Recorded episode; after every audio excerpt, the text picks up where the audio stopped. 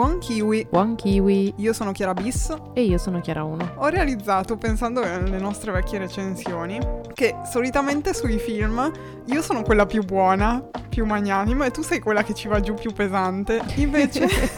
Invece solitamente succede la cosa opposta quando parliamo di animazione. Quindi oggi si invertono i ruoli. Vi parliamo di Red, il nuovo film Pixar uscito da pochissimo su Disney Plus. Tutto il resto lo diciamo dopo la sigla.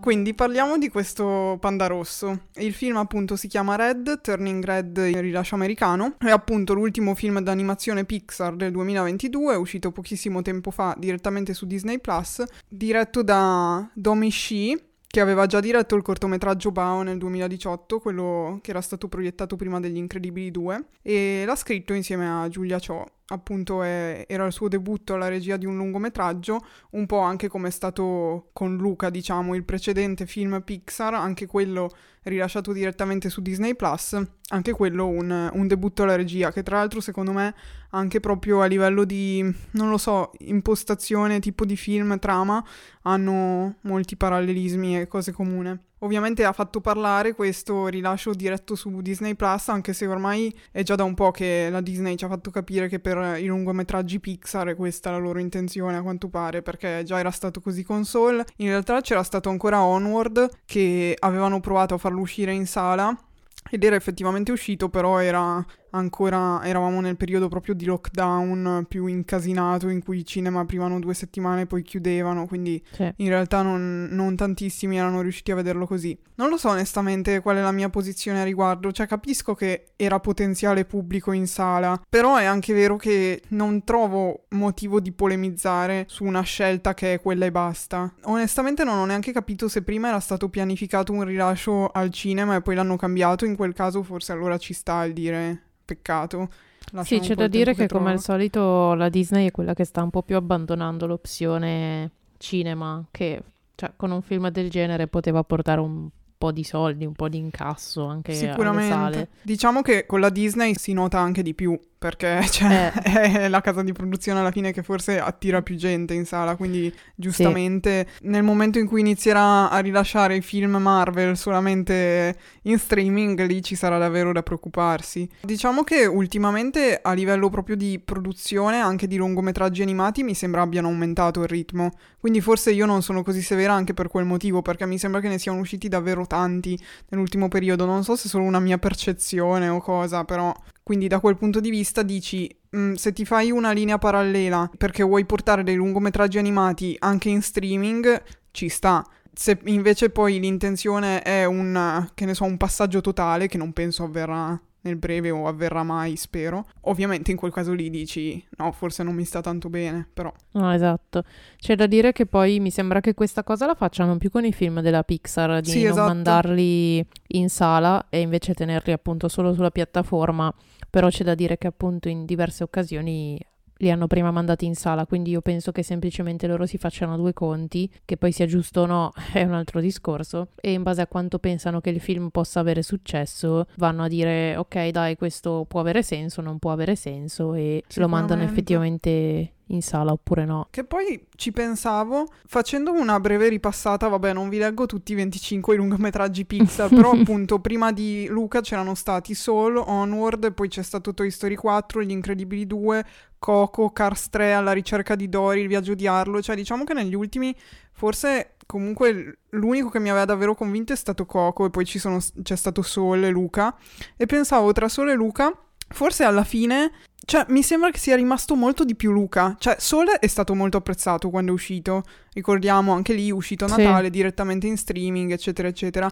Però mi sembra che a livello di immaginario, poi non so, sarà che magari nella mia bolla italiana mi sembra così, non lo so. Però mi sembra che Luca stia durando molto di più nel tempo rispetto a Soul, che ha avuto la sua scintilla e però poi si è spenta lì, tra virgolette, nel senso... No, sai cosa? Cioè, c'è da dire che appunto già noi come italiani attiriamo molto anche all'estero, nel senso proprio come come personalità, come immaginario, come cultura, comune, sì. Pasta, pizza, mandolino. E poi leggevo che comunque questo fenomeno si è prestato molto alle scie di ultimamente, quindi vedi Twitter, vedi fan art, eccetera, soprattutto per il fatto che comunque i protagonisti di Luca si prestavano molto bene alla riscoperta di se stessi in un, diciamo, su una tela bianca.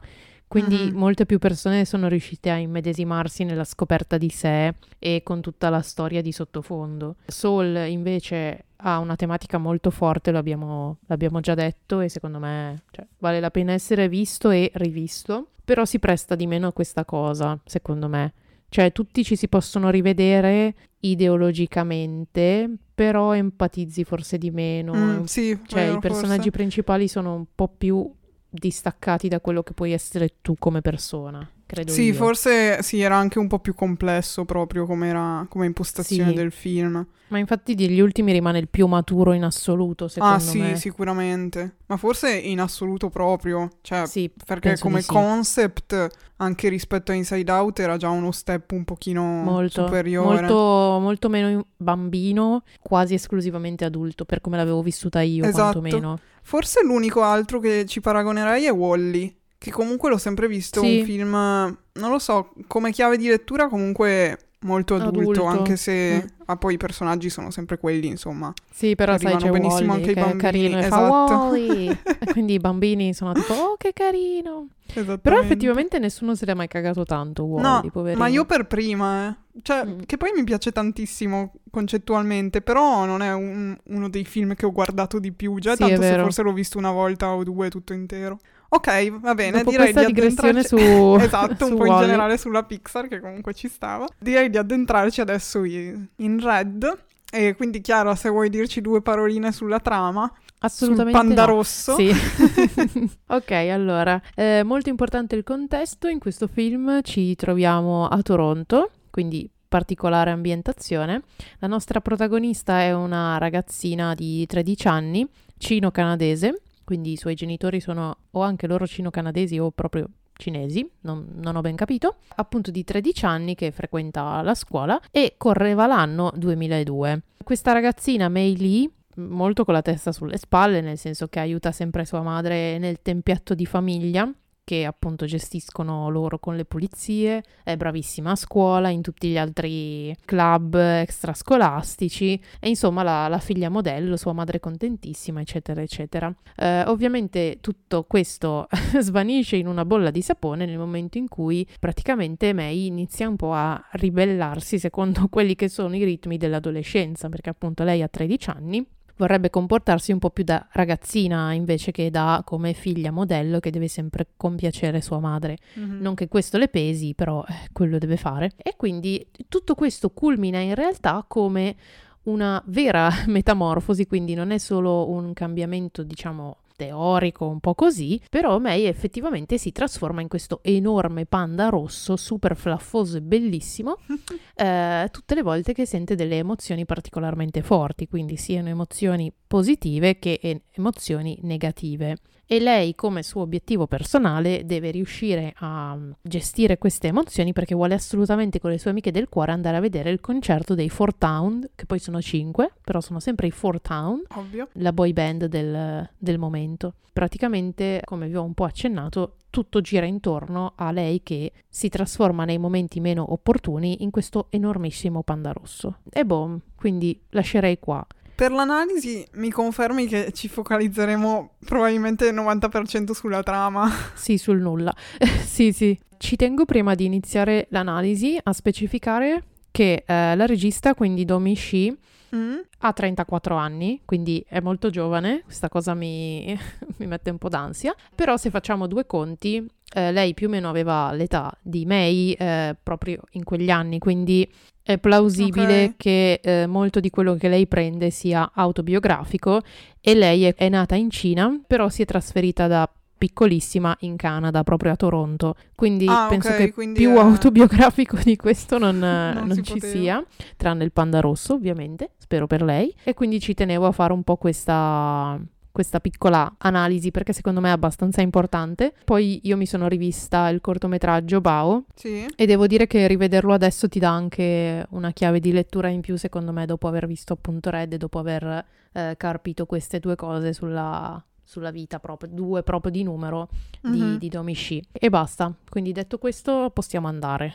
Sì, in effetti non ci avevo pensato, però anche con Bao alla fine le tematiche un po' ritornano. Ovviamente quello, sì, era un cortometraggio, però più o meno il rapporto genitori-figli, madre-figlio, sempre lì si torna, quindi... E vabbè, a questo punto andrei avanti però da quello che hai detto, per dire che comunque il film è stato sponsorizzato... presentato, non lo so, la percezione è stata di un film che comunque, proprio appunto per quello che raccontavi tu, si faceva rappresentante di un certo tipo di cultura e sembra si siano impegnati molto a far sì che appunto si parlasse di appunto una comunità cino-canadese o come vogliamo chiamarla, da persone che effettivamente hanno vissuto questo tipo di esperienza, che si ritrovano e che possono farsi rappresentanti e raccontare, mettere un po' di loro stessi nel film, quindi non che ne so, la comunità black raccontata dai bianchi o cose del genere, esatto, ma una cosa con un minimo di senso. Quindi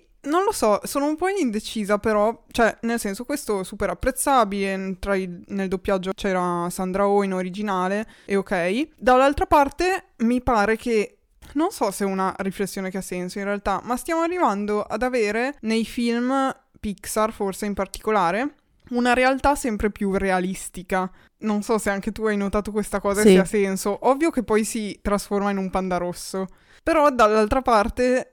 appunto partono da una situazione molto realistica, cioè non partiamo più da ok, facciamo finta che i giocattoli hanno delle emozioni, come si dice sempre, oppure i mostri che vanno a spaventare i bambini in realtà sono buoni, robe del genere. Quindi da quel punto di vista lì già mi ha fatto molto riflettere e non so come prenderlo, perché stessa cosa era stata in effetti anche in Luca, dove poi la premessa è comunque che questi si trasformano, sono mezzi tritoni, quindi...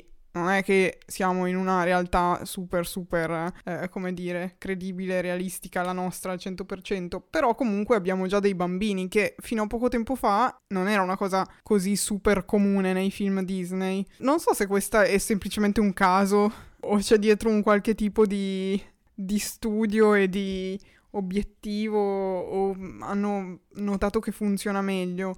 In effetti, forse questi due, non so, questo a livello di percezione ci vorrà ancora un po' per capire come sia andato. Da quello che ho visto io, il riscontro comunque, soprattutto a livello del pubblico e non della critica, è stato molto positivo.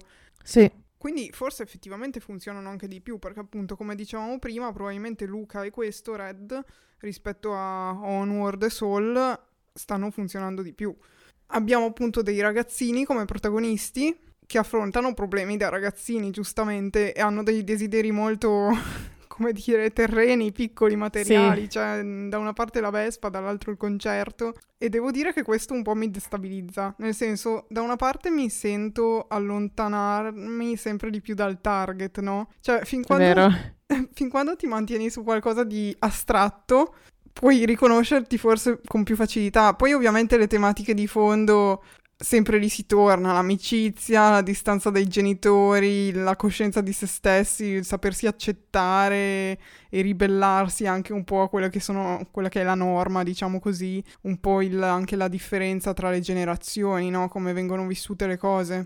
Però come primo impatto mi sento un po' allontanata e forse per questo che poi il film non mi ha super convinta, in realtà no, anche per altri motivi, però fa comunque strano. Sì. No, c'è da dire che mi allaccio a questa tua considerazione per dire che la prima cosa che ho pensato quando ho visto che ho capito che il film era ambientato nel 2002, mm-hmm, è stato proprio il ok, quindi tu Pixar vuoi acchiappare la fascia d'età più grande di chi guarda ancora i film d'animazione con l'effetto Amarcord, perché poi ci vogliono 2 secondi e abbiamo il Tamagotchi e abbiamo, vero, il lettore CD portatile con loro che si fanno il CD da sole, tipo tieni, ti ho fatto il CD, io ero tipo oh mio Dio, un lettore CD portatile, wow, cioè così, e vuoi acchiapparti i bambini con il flaffoso panda rosso, e perché ovviamente è un film della Pixar, quindi i bambini poi lo guarderanno. Quindi ho subito pensato a questo. Sì. Questa doppia cosa da dire, ok, in un modo o nell'altro io mi porto a casa 2 generazioni, almeno. Quella che sta in mezzo, alla fine, un po' è attirata dal Panda Rosso, un po' se ne frega dell'effetto Amarcord, lo guarda lo stesso, e poi magari fa come mio fratello che mi chiede, ma esisteva davvero quel cosino lì? E io dico, sì, esisteva. Ah, la vecchiaia. Sì, che poi quindi quello che dici è vero, però dobbiamo anche pensare che in effetti, cioè, questi elementi possono aiutare una volta che hai già guardato il film per avere un riscontro positivo, mentre invece effettivamente a livello semplicemente promozionale, da come l'ho percepito io, che comunque non è che sono stata dietro a tutti i trailer eccetera eccetera, il messaggio era 1, Panda Rosso flaffosissimo, e 2, il fatto che appunto raccontasse della comunità asiatica in Canada, o comunque appunto se vogliamo entrare più nello specifico, però quelli erano i 2 messaggi principali che mi erano arrivati. Quindi però in effetti, cioè, quindi non so esattamente cosa venga fatto per, con un intento specifico, se semplicemente appunto capiti così e basta. Non lo so, diciamo che poi avere la cosa in più della regista mi fa, sì, dire, no, boh, esatto, allora magari esatto. Ho pensato subito male io. Poi diciamo che l'ho guardato più per non essere inglobata subito dal fenomeno e perdere poi voglia di guardarlo, come è successo con Luca. Quindi non so effettivamente cosa attiri in realtà la nostra generazione. No, infatti, poi alla fine però uno probabilmente lo recupera subito perché lo stanno vedendo tutti e ne senti parlare. Poi appunto è disponibile in streaming, quindi... No, per quanto riguarda invece il fatto che siano appunto bambini protagonisti e una situazione così specifica e realistica... Ma l'avevamo già detto, mi sa, da qualche parte. Ora, non so se era stato a microfoni accesi o microfoni spenti. Però forse avevamo spenti. Già... mi sa anche a me. Avevamo già sviscerato un po' questa tematica e io ti avevo dato ragione. Perché appunto sembra che ultimamente ci si voglia proprio andare a infognare in questa realtà con questo pizzichino che esce dall'ordinario, sia in un senso che nell'altro, nel senso che appunto avevamo detto sia, che ne so, mondo normale, il nostro essenzialmente, con un personaggio strano, che mondo strano con un personaggio normale, che appunto deve sempre essere il diverso. Quindi questo diverso però deve essere anche portabandiera della normalità, quindi diventa un po' difficile se vai a ragionarci, andare a trovare un nesso logico, non lo so. Sì, no, sicuramente è il modo più facile per creare questo contrasto, diciamo. Certo. Cioè, anche perché loro giocano sul fatto che sia subito, evidente, assurdo, no? Anche visivamente. E poi da quello ci riflettono una condizione interiore, se così vogliamo dire, sicuramente più chiara appunto a un pubblico già adulto, mentre il bambino tralascia, però ti arriva lo stesso poi il messaggio. Vedremo dove si andrà poi a parare con i prossimi. Con i prossimi, esatto. Devo dire che vedendo un trailer, perché uno ne ho visto e penso di averlo visto al cinema, fatto che appunto lei fosse esplicitamente enorme, flaffosa e rossa in questa forma di panda in mezzo a Toronto un po' mi destabilizzava. Ero tipo, quindi tutti vedono un enorme panda rosso che girovaga per le strade della città e quindi cosa succede? Anche qui il 2002 ci viene in aiuto, perché fosse stata l'era dello smartphone probabilmente non ne sarebbero usciti vivi, sì, avrebbero anche chiamato il governo probabilmente, però per fortuna siamo nel 2002 tutto quindi era ancora permesso. Esatto, tutto si limita al telegiornale locale di Toronto, locale non so quanto sia, però vabbè. Quindi devo dire che però questa mia perplessità alla fine in un modo o nell'altro è stata un po' accantonata, nel senso che il film gestisce bene questo aspetto, diciamo che lo gestisce e non lo gestisce, perché comunque non ci credo che una cosa del genere rimanga così confinata, semplicemente non vuoi andare a porti troppe domande, soprattutto no, esatto. Per quello che poi è l'epilogo, perché... Sì, no, appunto.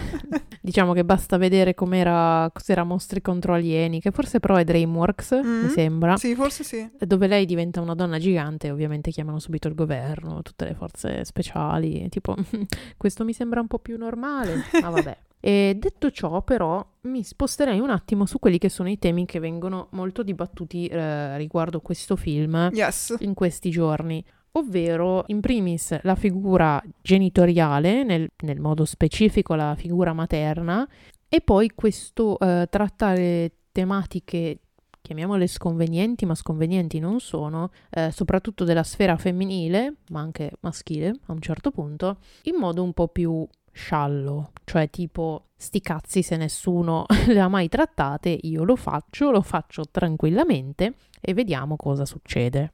Partirei con queste, se per te va bene. Vai. E diciamo che è una cosa che salta subito all'occhio perché è impossibile proprio non notarla, è il fatto che si parli di mestruazioni e menarca. Quindi io ero tipo, scusatemi, cosa sto vedendo? Cioè, non so se la tua prima reazione è stata come la mia, quindi un what the fuck gigante, tipo, no, sul serio? No, non credo, non ho notato tanto l'ho notata più dopo, poi vedendo il riscontro generale, allora mi sono resa conto che forse avrei dovuto ritenerla un'assurdità, cioè per me assurdità non era giustamente, però vedendo il contesto di un film Pixar mi fa dire wow, ok?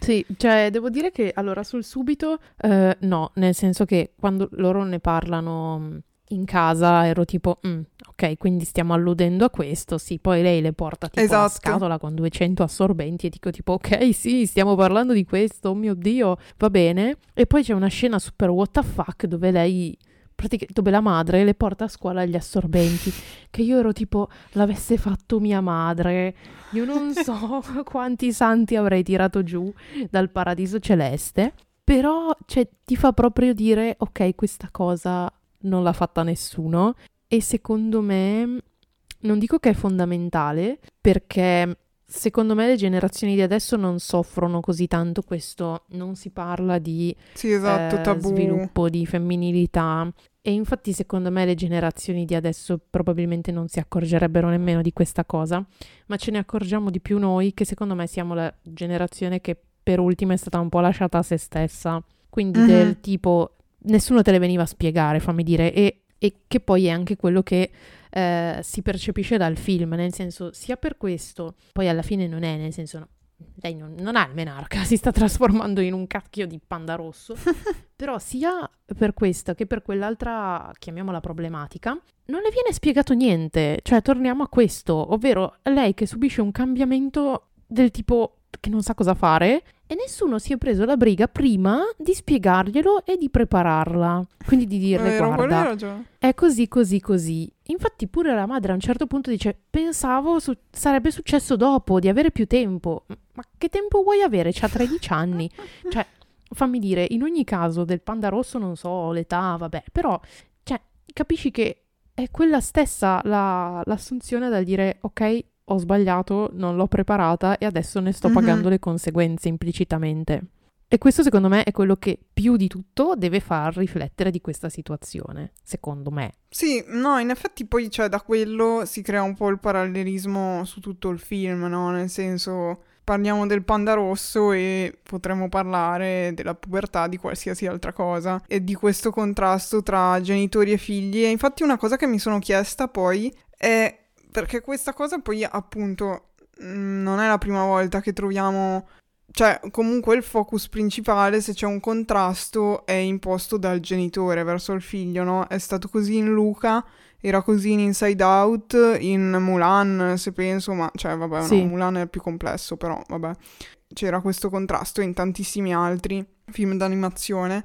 Mi sono chiesta poi veramente quanto allora il target non sia poi anche un po' il genitore oltre che il figlio, no? Perché e qua soprattutto, perché qua secondo me viene dedicata ancora più attenzione e c'è il focus proprio sul parallelismo tra come la madre aveva affrontato una certa situazione che si ripresenta alla figlia e cerca di imporle il suo stesso atteggiamento limitandola poi, no? Quindi non lo so, è una cosa su cui effettivamente ci ho pensato e si riapre anche un po' il discorso di Incanto, secondo me, no? Quello che dicevi, sì. Che alla fine cerchi di far passare il bel messaggio ai bambini, in realtà sarebbe anche un po' educare gli adulti e non so quanto questo funzioni, però è sicuramente una riflessione, uno spunto interessante secondo me. Allora, diciamo che in questo caso il genitore viene scusato di meno, secondo me, esatto, rispetto anche a Incanto, per il semplice fatto che appunto anche lei poi si accorge di avere sbagliato in qualche modo. Mm-hmm.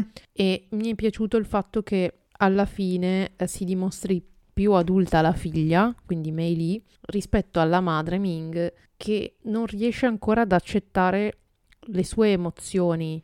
Cioè, perché alla fine il panda rosso è solo il fatto di saper gestire le proprie emozioni, di imparare quando diventi grande, quando stai crescendo, che devi appunto non reprimere le tue emozioni, ma capire come gestirle nel modo giusto. Cioè, è questo che bisognerebbe, esatto, imparare. E capiamo che appunto Mei Li in qualche modo lo sta facendo e sta imparando da sola a farlo, perché i suoi genitori non glielo stanno insegnando. Anzi, da un certo punto di vista le mettono pure i bastoni tra le ruote, e la madre che invece non ha mai imparato a gestire queste emozioni. Infatti appena capisce che la nonna, quindi sua madre, sta andando in città, la vedi subito che è nervosa, che inizia a non capire più cosa fare, perché non sa gestire le emozioni. Non le hanno insegnato a farlo e lei non ha voluto imparare a farlo, perché era più concentrata, diciamo, a non dispiacere i genitori che altro. Mm-hmm. Da questo punto di vista è già un passo in avanti. Una cosa che non riesco proprio a farmi andare tanto giù è il fatto che sì, bello il focus madre-figlia, sì, bello tutto il resto, però abbiamo sempre un genitore totalmente assente, una figura genitoriale che c'è ma non c'è, che gli fai dire la bella battuta nel tipo giro di mezzo secondo, sì, e poi sparisce di nuovo. Cioè non riesco, sì, a capire quale sia il suo ruolo. Anche in Bao c'era questa cosa, infatti l'ho rivisto apposta, della figura paterna, inutile, totalmente, okay, assente. Cioè, intendi quella paterna come assente? In questo caso, proprio a livello Bao, di rilevanza all'interno, sì, del film, diciamo così, non in come atteggiamento. Caso, sì. Mm-hmm, ok. Cioè, non so se sia dovuto al fatto che magari nella cultura cinese il padre è quello che appunto lavora, sta fuori casa, e la madre, occupandosi dei figli, della casa, è quella che risente di più di questi... Anche. Proprio così assente, ma non poi lo so. Secondo me è stato tralasciato semplicemente per come è stato impostato il film, nel senso, sì, questa cosa era appunto più una questione di continuità anche nella figura femminile della famiglia, il fatto che era la stirpe della madre, tra virgolette, ad portarsi dietro questa cosa del panda rosso, quindi probabilmente un po' è anche per questo che hanno tralasciato lui. Abbastanza strano, non lo so, mi fermo qua con questa polemica, perché un po' così. A livello di tematiche c'è ancora altro che vuoi affrontare? Allora sì, nel senso che, a parte il diventare donna proprio, è piaciuto anche il fatto che per una volta... E questo l'ho rivisto, cioè ho visto che diverse persone l'hanno notato, okay, il fatto che si sia cercato di normalizzare anche la femminilità proprio, nel senso, com'è che posso spiegarlo? Più l'ingresso estetico nella pubertà anche per la ragazza, cioè nel senso che spesso nei film d'animazione, d'animazione magari no, nei film in generale incentrati su una figura maschile adolescente, cioè ci sta sempre far vedere che appunto diventa interessato all'altro sesso o allo stesso sesso, vabbè, dipende dal film in sé, quello ci sta sempre. Invece la ragazza è sempre quella un po' più così, cioè se si interessa a queste cose, che schifo, si interessa a queste cose, sì, no, ha sempre un'accezione negativa, capito, ma in generale o se no rimane film più bambina, esatto, cioè o è casta e pura oppure è una zoccola, chiariamoci. Quindi cioè non mi è dispiaciuto anche il fatto che appunto lei poi si sia messa tipo a farsi tutti i suoi film mentali, a un certo punto prende un quaderno e disegna e si fa i film sul ragazzo che le piace, alla fine piace a tutte, quindi è un po' lì il fatto che sbavi tra molte virgolette dietro a questa boy band, cioè normalizzare tutte queste, sì, cose da adolescente che ci sta, ed è una cosa che è stata vista malissimo invece dalla parte un po' più puritana, purista della comunità, chiamiamola così. Quindi, cioè, a me ha fatto un sacco piacere e invece dobbiamo sempre fare dei passi indietro per qualcuno. Vabbè, quello è ovvio. Sì, vabbè, quello c'era anche per gli assorbenti, la parola assorbenti, oh mio Dio, starà bestemmiando. E anche questo, cioè, mi ha incuriosito il fatto poi di andare a leggere la biografia di Domee Shi e il fatto che lei in gioventù facesse le fan art su DeviantArt, si leggesse un sacco di manga. Era tipo presidentessa del club di anime e manga delle superiori, delle medie, non ho capito bene. Quindi anche questo proprio spaccato di vita, che però appunto anche lì non mi dispiace. Cioè vai a normalizzare qualcosa che dovrebbe essere normalizzato anche per la sfera femminile. Sono d'accordo con quello che hai detto, assolutamente, per la tematica e tutto, il fatto che si parli anche di queste cose in film per bambini. D'altra parte, cioè, nel senso, dico ok, bene, buono per queste cose, dall'altra parte comunque non mi è piaciuto, non mi ha convinto, e in parte è, secondo me, per lo sviluppo finale. Vabbè, dopo se andiamo poi un po' più nel dettaglio del nostro parere, spiego meglio, però sicuramente per come hanno gestito la trama verso la fine, che gli sfugge totalmente, hanno esagerato quando sarebbe stato più efficace tagliando corto, secondo me, alcune cose e limitarle un po'. Però invece, da un'altra prospettiva, cioè all'inizio, che mi ricollego a quello che già dicevo prima, ovvero del focalizzarlo sui bambini e su una situazione così realistica, all'inizio del film, appena iniziato, ho detto, cioè, mi ha dato proprio quel senso tipo di cringe, no? Del tipo, che cazzo sto vedendo, ma perché? Non so spiegare perché mi ha fatto questo effetto, dopodiché poi mi sono abituata e infatti poi la parte centrale in realtà mi è piaciuta, cioè dovevo un attimo entrare nel mood, perché effettivamente è realistico, cioè hanno fatto una situazione veramente da ragazzine, da bambine che stanno diventando adolescenti, molto esasperante, cioè non esasperante in realtà. Ho trovato la protagonista fastidiosa, ma giustamente, cioè realisticamente fastidiosa forse per avere quell'età,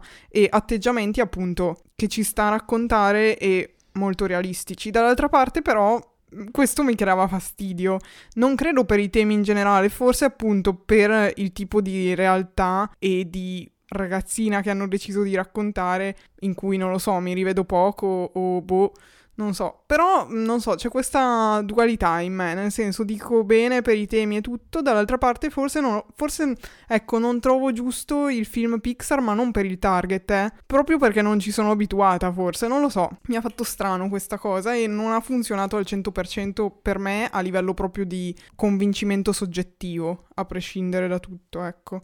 Concordo abbastanza con te su tutto, nel senso che anch'io appena iniziato ero tipo what the fuck, questa roba è super cringe. Non so se è stato proprio per, come dicevi tu, l'apoteosi di questa presentazione di questa ragazzina, che tipo tiratela anche meno, o il fatto che stesse rompendo la quarta parete in modo esasperante, okay. Quindi non so cos'è stato, però concordo con te sul dire che era davvero pesante, e parliamo dei primi 5 minuti forse, sì. Neanche. Poi piano piano si risolleva, entri nel mood, è molto bello, cioè a me è piaciuto abbastanza il susseguirsi degli eventi, ovviamente l'animazione non la stiamo neanche a commentare, tutto molto bene.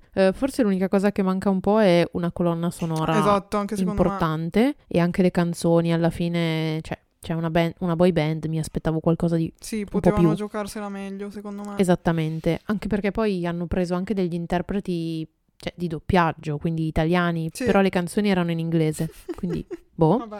E l'ultima parte sì, si sfancula totalmente, roba che secondo me hai davvero rovinato tutto un processo, un percorso, non lo so, cioè poteva benissimo chiudersi in modo diverso, non dico prima, perché prima ti saresti comunque perso qualcosa per strada, però c'è a un certo punto che la madre diventa Mazinga Z. Sì, no, esatto, troppo decisamente. Troppo, non lo so, accade poi tutto troppo in fretta, tutto un po' così. Devo dire che il finale, non proprio il finale in sé, la chiusura, come vogliono chiuderlo, rovina un po'.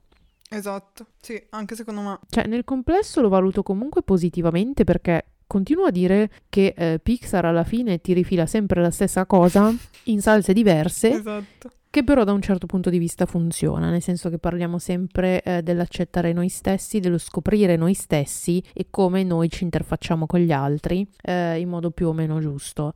Quindi stiamo andando molto a lavorare sull'io, che fammi dire, cioè, ci sta, perché è fondamentale secondo me stare bene con se stessi prima di tutto. Sì, può sembrare innovativo, ma lo sta facendo già da qualche pellicola, mm-hmm. Quindi innovativo ma no. Esatto. Però non mi fa storcere così tanto il naso da un certo punto di vista, quindi posso anche promuoverlo. Non è un capolavoro, come l'ho visto definire, non è neanche mm-hmm. una schifezza. Cioè, perché una schifezza è un'altra. Ho visto diverse recensioni che appunto dicevano no, è rivolto solo a un pubblico cinese. E io ero tipo, allora Luca è rivolto solo agli italiani. Esatto, no, quello è veramente assurdo. Cioè... E il fatto che appunto sia noioso, per carità, cioè, opinabile, nel senso va bene. Dipende tutto da cosa stai cercando in quel momento, secondo me. Devo dire che le battute sono abbastanza carine, è divertente, è abbastanza sagace.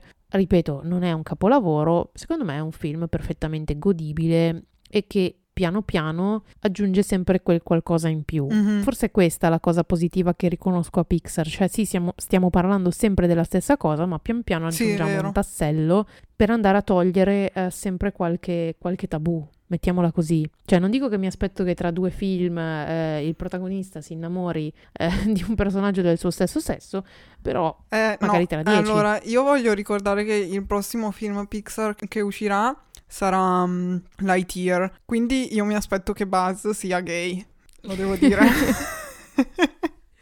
Mi sembra che i tempi siano maturi e possiamo rivelarlo al mondo, grazie, perché l'abbiamo sempre saputo del resto. Secondo me ti aspetti ancora troppo. Vabbè, la sottotrama con Woody poteva essere interessante, secondo me, comunque, però ma vabbè. Woody aveva la pastorella.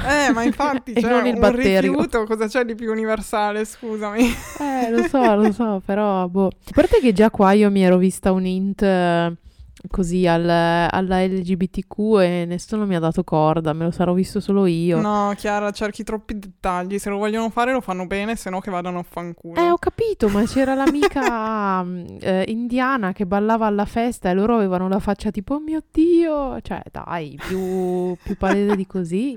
No, secondo me poteva essere più palese, Chiara, se avessero voluto. Lo so, ma te l'ho detto, piano, io spero in questo, nel piano piano. Sì, abituiamo le mamme pancine. È che il problema è che lo standard è così basso che ti forzano a sperare al piano piano, quando non dovrebbe essere un piano piano, dovrebbe essere semplicemente siamo nel 2022. Ma tu dimentichi che io provengo dagli anime e dai manga giapponesi, lì è davvero un piano piano. Il contesto fa comunque. Capisci, no? Ma io ormai qua, per me è come se si fossero sposate queste due ragazzine. Esatto.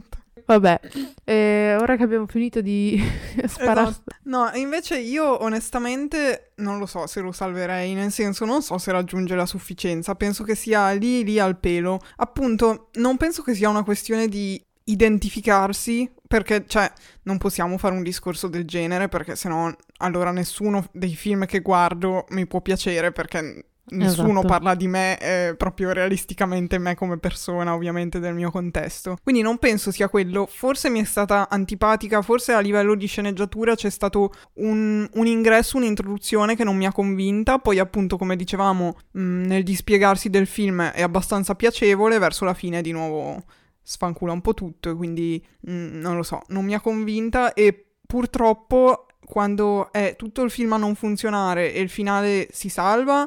tendi a volerlo salvare, quando è il contrario e quindi quando è il finale che non funziona giustamente ti rimane un po' il retrogusto amaro e quindi fatichi un po' di più a salvarlo, almeno personalmente così. Purtroppo non sono entusiasta quanto i miei amici di Twitter e niente, questa volta va così.